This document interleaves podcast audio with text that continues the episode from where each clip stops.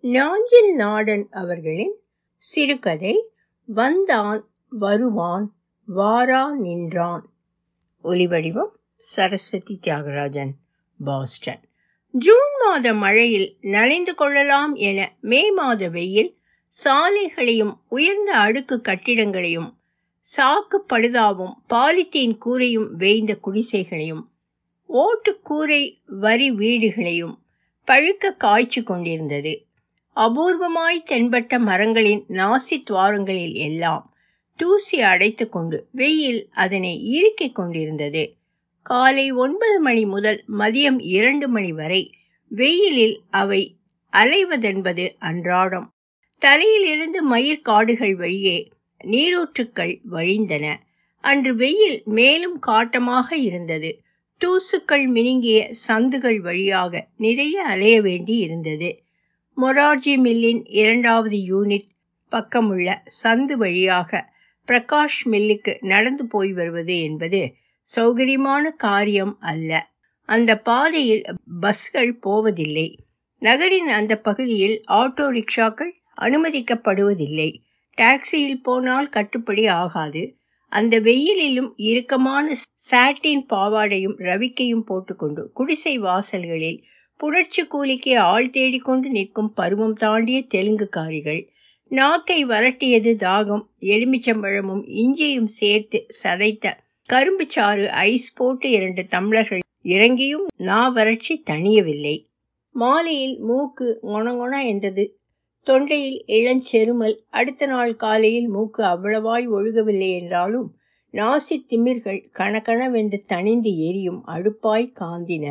அன்று மேலும் அலைச்சல் வெயில் தூசி ஐஸ் போட்ட கரும்பு சாறு. மூன்றாம் நாள் எழுந்திருக்கும் போது மேலெல்லாம் வலிப்பது போல் இருந்தது. வறண்ட இருமல் சுவாசிக்க சற்று சிரமமாக இருந்தது. ஒரு நாள் ஓய்வெடுத்தால் சரியாகி போகும் என்று வேலைக்கு போகவில்லை. இரவில் மூச்சு விடும்போது விரல்களால் இருபக்க செவித்வாரங்களை அடைத்துவிட்டு கேட்டால் விசில் அடிப்பது போல் சன்னமான ஒலி. மறுநாள் காலையில் பாத்ரூம் போய்விட்டு வந்தாலே மூச்சு வாங்கியது. தொடர்ந்து பேசினாலும் இருமல் வந்தது. நெற்றியில் வியர்வை துளிர்த்தது. விக்ஸ் அமிர்தாஞ்சன் கோல்ட்ரின் பிளஸ் ஆக்ஷன் நானூற்று தொன்னூற்றி எட்டு. எதுவும் எடுபடவில்லை.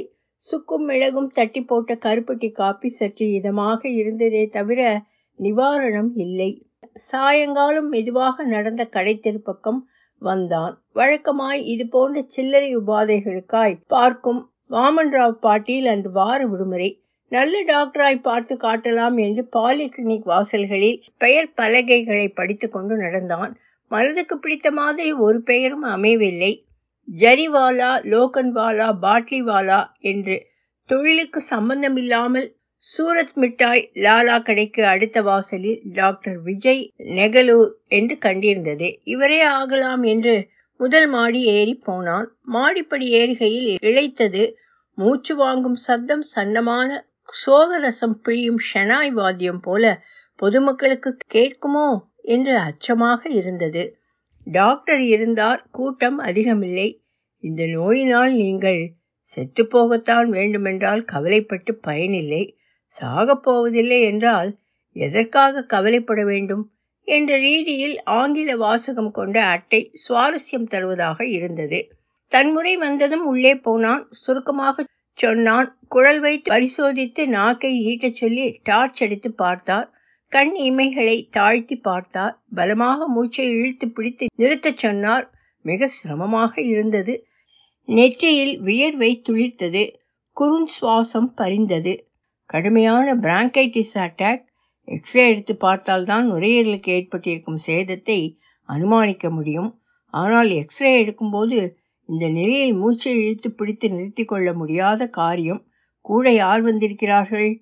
ஒருத்தரும் இல்லை. தனியாகத்தான் வந்தேன். உடனே அட்மிட் ஆவது நல்லது. குளுக்கோஸுடன் நரம்பு மூலமாக தொடர்ந்து ஒரு நாள் மருந்து செலுத்த வேண்டும். மாத்திரையிலே சரியாகாதா டாக்டர் சரியாகும். ஆனால் நாளாகும். நான் சொல்வது உடனே கண்ட்ரோல் ஆகும். வீட்டுக்கு தகவல் சொல்லணும். அதுக்கு வேணும்னா ஏற்பாடு செய்யலாம். இல்லை பயந்துருவாங்க. நாளை காலையில் வந்து அட்மிட் ஆயிடுவேன் சரி அப்படியே செய்வோம். இப்போது இன்ட்ராவெயினில் ஒரு இன்ஜெக்ஷன் தரேன். கொஞ்சம் ரிலீஃப் இருக்கும். காலரா தடுப்பு ஊசியும் அம்மை குத்தும் மாத்திரம் மற்றும் ஏற்றுக்கொண்ட உடம்பு நரம்புக்கு அலைந்து தேடி பிடித்து ஊசி மூலம் மருந்து செலுத்தும் போது உடல் முழுவதும் ஒரு கணப்பு பரவியது. சூடாக சற்று பருக தந்தனர். எப்படி வந்தீங்க? நடந்துதான். போகும்போது ஆட்டோவில் போங்க. தூசு வந்தால் கட்சிப்பால் மூக்க பொத்தி கொள்ளணும். வீடு வந்து சேர்ந்து நயமாக சொன்னான். இரவு முழுக்க காலையில் போய் அட்மிட் ஆகிக் கொள்வதா இல்லை வேறு டாக்டரை பார்க்கவா என்று சர்ச்சை. எரிகிற கொள்ளையில் எதுவானால் என்ன என்றொரு தேறுதல். காட்சிகளை தாறுமாறாக பிரித்து போட்டது பொல் கனவுகள். ஊரில் விறகு கம்பி தறிக்கையில் வெட்டுக்கத்தி காலில் பாய்ந்து நெல் நீளத்தில் ஏற்பட்ட காயத்தில் இருந்து கொப்பளித்த ரத்தம் பார்த்து மயக்கம் வந்துவிட்டது ஒரு முறை கல்யாணம் ஆகும் முன் அறையில் உடன் தங்கியவன் குடல்வால் அறுவை சிகிச்சை செய்து படுக்கையில் கிடந்தபோது பார்க்க போனதில் அவன் மயக்கம் தெரியாமல் கிடந்ததுக்கான தலை சுற்று வந்தது. காலையில் வெந்நீர் போட்டு குளித்து அரைகுறையாய் ஆகாரம் செய்து ஆட்டோ பிடித்து நர்சிங் ஹோம் போய் சேர்ந்தபோது டாக்டர் வந்திருந்தார்.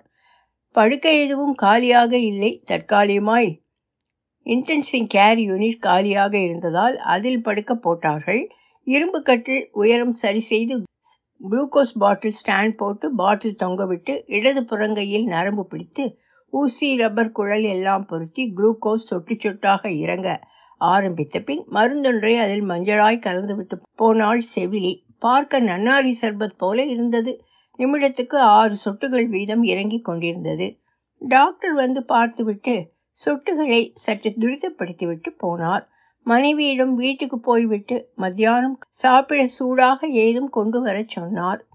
கையை அதிகம் அசைக்க வேண்டாம் என்றும் பாத்ரூம் போக வேண்டுமானால் நர்ஸிடம் சொல்லி குளுக்கோஸை நிறுத்திவிட்டு சட்டென்று போய் வரும்படியும் சொன்னார்.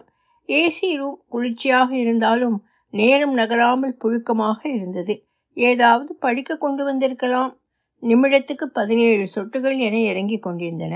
அவ்வளவு அழகும் சதைப்பிடிப்பும் நிறப்பொலிவும் இல்லாத மலையாளத்து நர்சோர்த்தி வந்து மிகவும் வேகமாக போகிறது என்று கூறி குறைத்துவிட்டு போனாள். தீவிரமான பசியாக இல்லை. ஐந்து விரல்களில் பிசைந்து தின்னும் ஈடுபாடில் ஸ்பூனில் கிளறி சாப்பிடுவதில் இல்லை. கீரை தண்டு புளிக்கறியும் சோற்று பருக்கைகளும் சம்பந்தமில்லாமல் கிடந்தன. பாத்ரூம் போய்விட்டு வந்த பின் மறுபடியும் ஊசியில் மடித்து வைத்திருந்த டியூபை செருகி நர்ஸ் சொட்டுகளின் வேகத்தை அதிகரித்துவிட்டு போனாள். நிமிடத்துக்கு இருபத்தி மூன்று சொட்டுகள் வீதம் இறங்கிக் கொண்டிருந்தது. சனிய சாயங்காலத்துக்குள் தீர்ந்தால் சரி என்று தோன்றியது. சரியான உறக்கம் வரவில்லை. இடது கையை அசையாமல் வைத்துக்கொண்டு மல்லாந்து படுத்து பிணம் போல எவ்வாறு தூங்க முடியும்? கையை மட்டும் கட்டில் தள நிரப்பில் வைத்துக்கொண்டு சற்று நேரம் உட்கார்ந்திருந்தான். நெடுநேரம் அவ்வாறு உட்காரலாகாது என்று வேறு ஒரு நர்ஸ் அதட்டிவிட்டு போனாள். பூமி இருசில் சுழல்வதற்கான அரவங்கள் அற்றுப்போனது போல் இருந்தது. ஏழு மணிக்கு டாக்டர் வந்தார். மருந்து தீரும் தருவாயில் இருந்தது. மூச்சு விழுவதில் சற்று ஆசுவாசம் கிடைத்திருப்பது போல தோன்றியது. ஆனால் ஒருவிதமான வாந்தி வரும் உணர்வும் லேசான தலை சுற்றலும் புலப்பட்டு கொண்டிருந்தது. டாக்டரிடம் சொன்னான் இவ்வளவு வேகமாக மருந்தை அட்ஜஸ்ட் செய்தது யார்?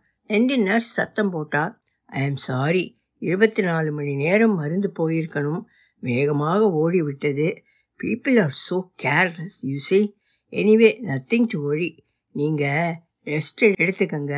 காலையில் பார்க்குறேன் எட்டு மணி வாக்கில் குளுக்கோஸ் ஸ்டாண்டை கையில் செருகி இருந்த ஊசி ரப்பர் குழல் எல்லாம் அப்புறப்படுத்திவிட்டு காயம் இருந்த இடத்தில் சதுர பொட்டு ஒன்றை ஒட்டிவிட்டு போனாள். இரவு மெல்ல இறங்கிக் கொண்டிருந்தது. நர்சிங் ஹோம் காற்றில் மிதந்த அரசிலை சருகு போல் அலைந்து அலைந்து அடங்கிக் கொண்டிருந்தது. நல்ல உறக்கத்தில் இருந்தபோது தடதடவென்று சத்தம் கேட்டது. அவசர அவசரமாக ஒருவரை கொண்டு வந்து காலியாக இருந்த மற்ற கட்டிலில் கிடத்தினார்கள். குள்ளமாக உருட்டுக்கட்டை போல இருந்தார். ஐம்பது வயது இருக்கும். சூழல் பதட்டம் நிறைந்ததாக மாறியது. இரவு டியூட்டியில் இருந்த பயிற்சி டாக்டரை சுற்றி இரண்டு மூன்று நர்ஸ்கள் இசிஜி இயந்திரம் பொருத்தி உடன் உணர்ச்சிமயமான தமிழ் திரைக்காவியம் போல படம் தாறுமாறாக ஓட ஆரம்பித்தது. கனமான ஊசி ஒன்றை போட்டுவிட்டு போனார்கள். சற்று நேரத்தில் டாக்டர் நெகலூர் வரும்போது சுரேஷ் பிரதான் ஆழ்ந்த சுக நித்திரையில் இருந்தார். மேசிவ் அட்டாக் பிழைக்கும் வாய்ப்பு ஐம்பதுக்கு ஐம்பது என்று சொன்னார்கள். இரவு பதினொன்றரை மணி இருக்கும் உறவுகள் தெரிந்தவர்கள் ஒவ்வொருவராய் வந்து பார்த்து போனவாறு இருந்தனர். கவலை தோய்ந்த முகங்கள் சேலை தலைப்பை வாயில் புதைத்தபடி மனைவி உடன் பிறந்தவள். யாராவது ஒருவர் இரவு அருகில் தங்கலாம் என்று மற்றவரை துரத்தியவாறு இருந்தனர். ஆரிய நிறம் மாசற்று இறங்கியிருந்த மீன் மாமிசம் உண்கிற காயஸ்த பிராமணர் என்று தெரிந்தது. தூக்கம் முற்றிலுமாக பறந்துவிட்டது. சாவின் மூச்சு காற்று நரைபடர ஆரம்பித்திருந்த காதோர முடிகளை கலைத்து கொண்டிருப்பது காண கிடைத்தது. தனது கட்டுப்பாட்டில் இருக்கும் உயிருக்கு மனிதன் என்ன? நாற்பத்தெட்டு மணி நேர கெடு வைப்பது? என்று லேசான நகைப்புலி. என்ன வேலையில் இருக்கிறார் என்று தெரியவில்லை. பெண்கள் கல்யாணத்துக்கு நிற்பார்களோ என்னவோ? அல்லது தங்கைகளுக்கு கல்யாணம் செய்து களைத்து போனவராக கூட இருக்கலாம். குடியிருக்கும் பிளாட்டுக்கு இன்னும் பத்தாண்டுகளுக்கு தவணை பாக்கி இருக்கலாம் காலதூதர்கள் சற்று கருணை காட்டலாம் என்று தோன்றியது. கருணை காரணமாக ஆள் மாறி தன்னை கொண்டு போய்விடவும் வாய்ப்பு உண்டு என்று எண்ணிய போது கிளி சூழ்ந்தது. கருணை என்பது கூட தன்னலம் தாண்டித்தான் போலிருக்கிறது. உறங்க வேண்டும் போலவும் உறக்கம் வராமலும் களைப்பாக இருந்தது. சற்று கண்ணை போது தடால் என ஒரு சத்தம். அடித்து பிடித்து எழுந்து பார்த்தபோது பிரதான் கட்டிலிருந்து உருண்டு கீழே கிடந்தார். காவலுக்கு இருந்தவரும் கண்ணயர்ந்தார் போலும் இரண்டு பேருமாய் தூக்கி கிடத்தும் கனத்தில் இல்லை அவர் சத்தம் கேட்டு ஓடி வந்த நர்ஸுகளும் பயிற்சி டாக்டருமாய் சேர்த்து பிடித்து கட்டிலில் கிடத்தி மறுபடியும் உபகரணங்கள் பொருத்தி காவலுக்கு இருந்தவரை எச்சரித்து மணி ஒன்றே முக்கால் ஆகியிருந்தது. மேலும் அரை மணி ஆகியும் உறக்கம் வரவில்லை. காலதூதர்கள் போய்விட்டார்களோ என்னவோ. ஒருவேளை சிரம பரிகாரம் செய்துவிட்டு மறுபடியும் வரலாம். அவர்கள் மீண்டும் வரும் வேளையில் இங்கு இருக்க வேண்டாம் என்று தோன்றியது. வேறெங்காவது போய் படுத்தால் இனிமேலும் நான்கு மணி நேரமாவது தூங்கலாம். வீட்டிலிருந்து மூடுவதற்கு கொண்டு வந்திருந்த பெட்ஷீட்டையும் நர்சிங் ஹோம் தலையணையும் எடுத்துக்கொண்டு நடந்தான். பயிற்சி டாக்டர் மேஜை மீது தலைகவிழ்ந்து தூங்கிக் கொண்டிருந்தார். நர்ஸுகள் யாரும் தென்படவில்லை. வெளியே வந்து சற்று எட்டி பார்த்தான். நள்ளிரவு தாண்டிய காற்றின் சலங்கை ஒலி வராந்தாவில் வாட்ச்மேன் படுத்திருந்தான். டாக்டரை காண வருபவர் உட்காரும் பெஞ்ச் ஒன்று காலியாக கிடந்தது. தலையோடு போட்டி கொண்டு கிடந்ததுதான் தெரியும் கொசுக்களின் ராக மாளிகை கூட அவ்வளவாக துன்புறுத்தவில்லை உறக்கச் சுழல் இழுத்து கொண்டு போயிற்று தோளை பிடித்து யாரோ உழுக்குவது போல் இருந்தது பரபரத்து விழித்தவனுக்கு இடம் பொருள் ஏவல் ஒன்றும் புலனாகவில்லை மலையாளத்தில் நர்ஸ் ஒருத்தி அதட்டி கொண்டிருந்தாள் നിങ്ങൾ എന്താണോ ഇത് കാട്ട കൂട്ടിയത് ഞാൻ പേഷ്യന്റെ കാണ എവിടെയൊക്കെ അന്വേഷിച്ച് ആള് തരക്കേടില്ലല്ലോ போய் பெட்டியில் போய் கிடக்கான். சுவர் கடிகாரம் நாலே கால் காட்டியது. சற்று நேரம் உறங்க கிடைத்ததே பாக்கியம். பிரதான் உடலில் மாட்டியிருந்த இசிஜி திரை சற்று பதட்டம் குறைந்தது போல் இருந்தது. பாத்ரூம் போய் பல் துளைக்கி விட்டு வந்தபோது சூடாக சாய் தந்தார்கள். மூச்சிறைப்பு சற்று அடங்கி நிதான கதிக்கு வந்தது போல தோன்றியது. எட்டரை மணிக்கு டாக்டர் வந்து பிரதானை நெடுநேரம் பரிசோதித்தார். அவர் கால் மாட்டில் தொங்கிய அட்டவணையில் சில வரைந்தார்.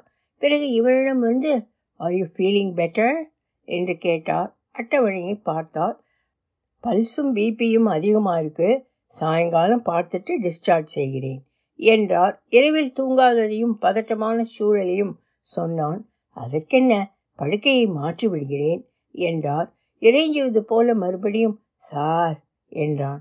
பயப்படாதீங்க. ஒரு டாக்டருக்கு எப்போ டிஸ்சார்ஜ் செய்யக்கூடாது என்பது தெரியும் என்று சொல்லிவிட்டு போய்விட்டார். பிரதானுக்கு இந்த அவஸ்தையெல்லாம் இல்லை. ஒன்றும் அறியாத உயிர் ஒடுங்கும் நிலையில் கிடந்தார். நர்ஸ் வந்து ஓ நீங்கள் ஒரு சல்லியமானல்லோ. ஏசி ரூமில் சுகமாயிட்டு கிடந்தா மதி. பெட் ஒழியண்டே என்று சொல்லி போனாள். பிரதானுக்கு பகல் பூராவும் விசிட்டர்கள் துமாலா காய் ஜாலா ஹே என்று அவனை பற்றியும் இரண்டொரு உசாவல்கள் மறுபடியும் மாலை வரை ஒரு வேலையும் இல்லாத காத்திருப்பு. இப்படி டென்ஷன் ஆகி கொண்டிருந்ததால் மாலையும் பிபி குறையாது என்று தோன்றியது பிரதானுக்கு இன்னும் ஞாபகம் வரவில்லை. கடுமையான செடேட்டிவ் கொடுத்திருப்பார்கள். மாலையில் பில்லுக்கு பணம் செலுத்தி நிறைய அறிவுரைகள் வாங்கி தொடர்ந்து சாப்பிடும் மாத்திரைகள் எழுதி வாங்கி ஆட்டோ பிடித்து வீட்டுக்கு வந்து படுத்தபோது விசிராந்தியாக இருந்தது. காதுகள் இரண்டு விரல்களாலும் பொத்தி கொண்டு மூச்சு சத்தத்தை கவனித்தான். எலிக்குஞ்சுகள் பொந்துக்குள் இல்லை. ஆவி பறக்கும் சோறும் வழுதுணங்காய் முள வச்சும் முகத்தில் மோதியது. படுத்தது தூக்கம் அள்ளி கொண்டு ஓடிற்று. இரண்டு நாட்கள் பொறுத்து அலுவலகம் புறப்படும் போது மாலை திரும்புகையில் நர்சிங் ஹோம் போய் பிரதானை பற்றி விசாரிக்க வேண்டும் என்று தோன்றியது. ஒருவேளை இறந்து விட்டிருந்தாலோ என்ற அச்சம் தினமும் தடை செய்து கொண்டிருந்தது. பிறகு மறந்து போய்விட்டது. இந்த கதை சதங்க இதழ் ஏப்ரல் ஜூன் ஆயிரத்தி தொள்ளாயிரத்தி தொண்ணூற்றி ஆறாம் வருடம் வெளிவந்தது. ஒலிவடிவம் சரஸ்வதி தியாகராஜன் பாஸ்டன்.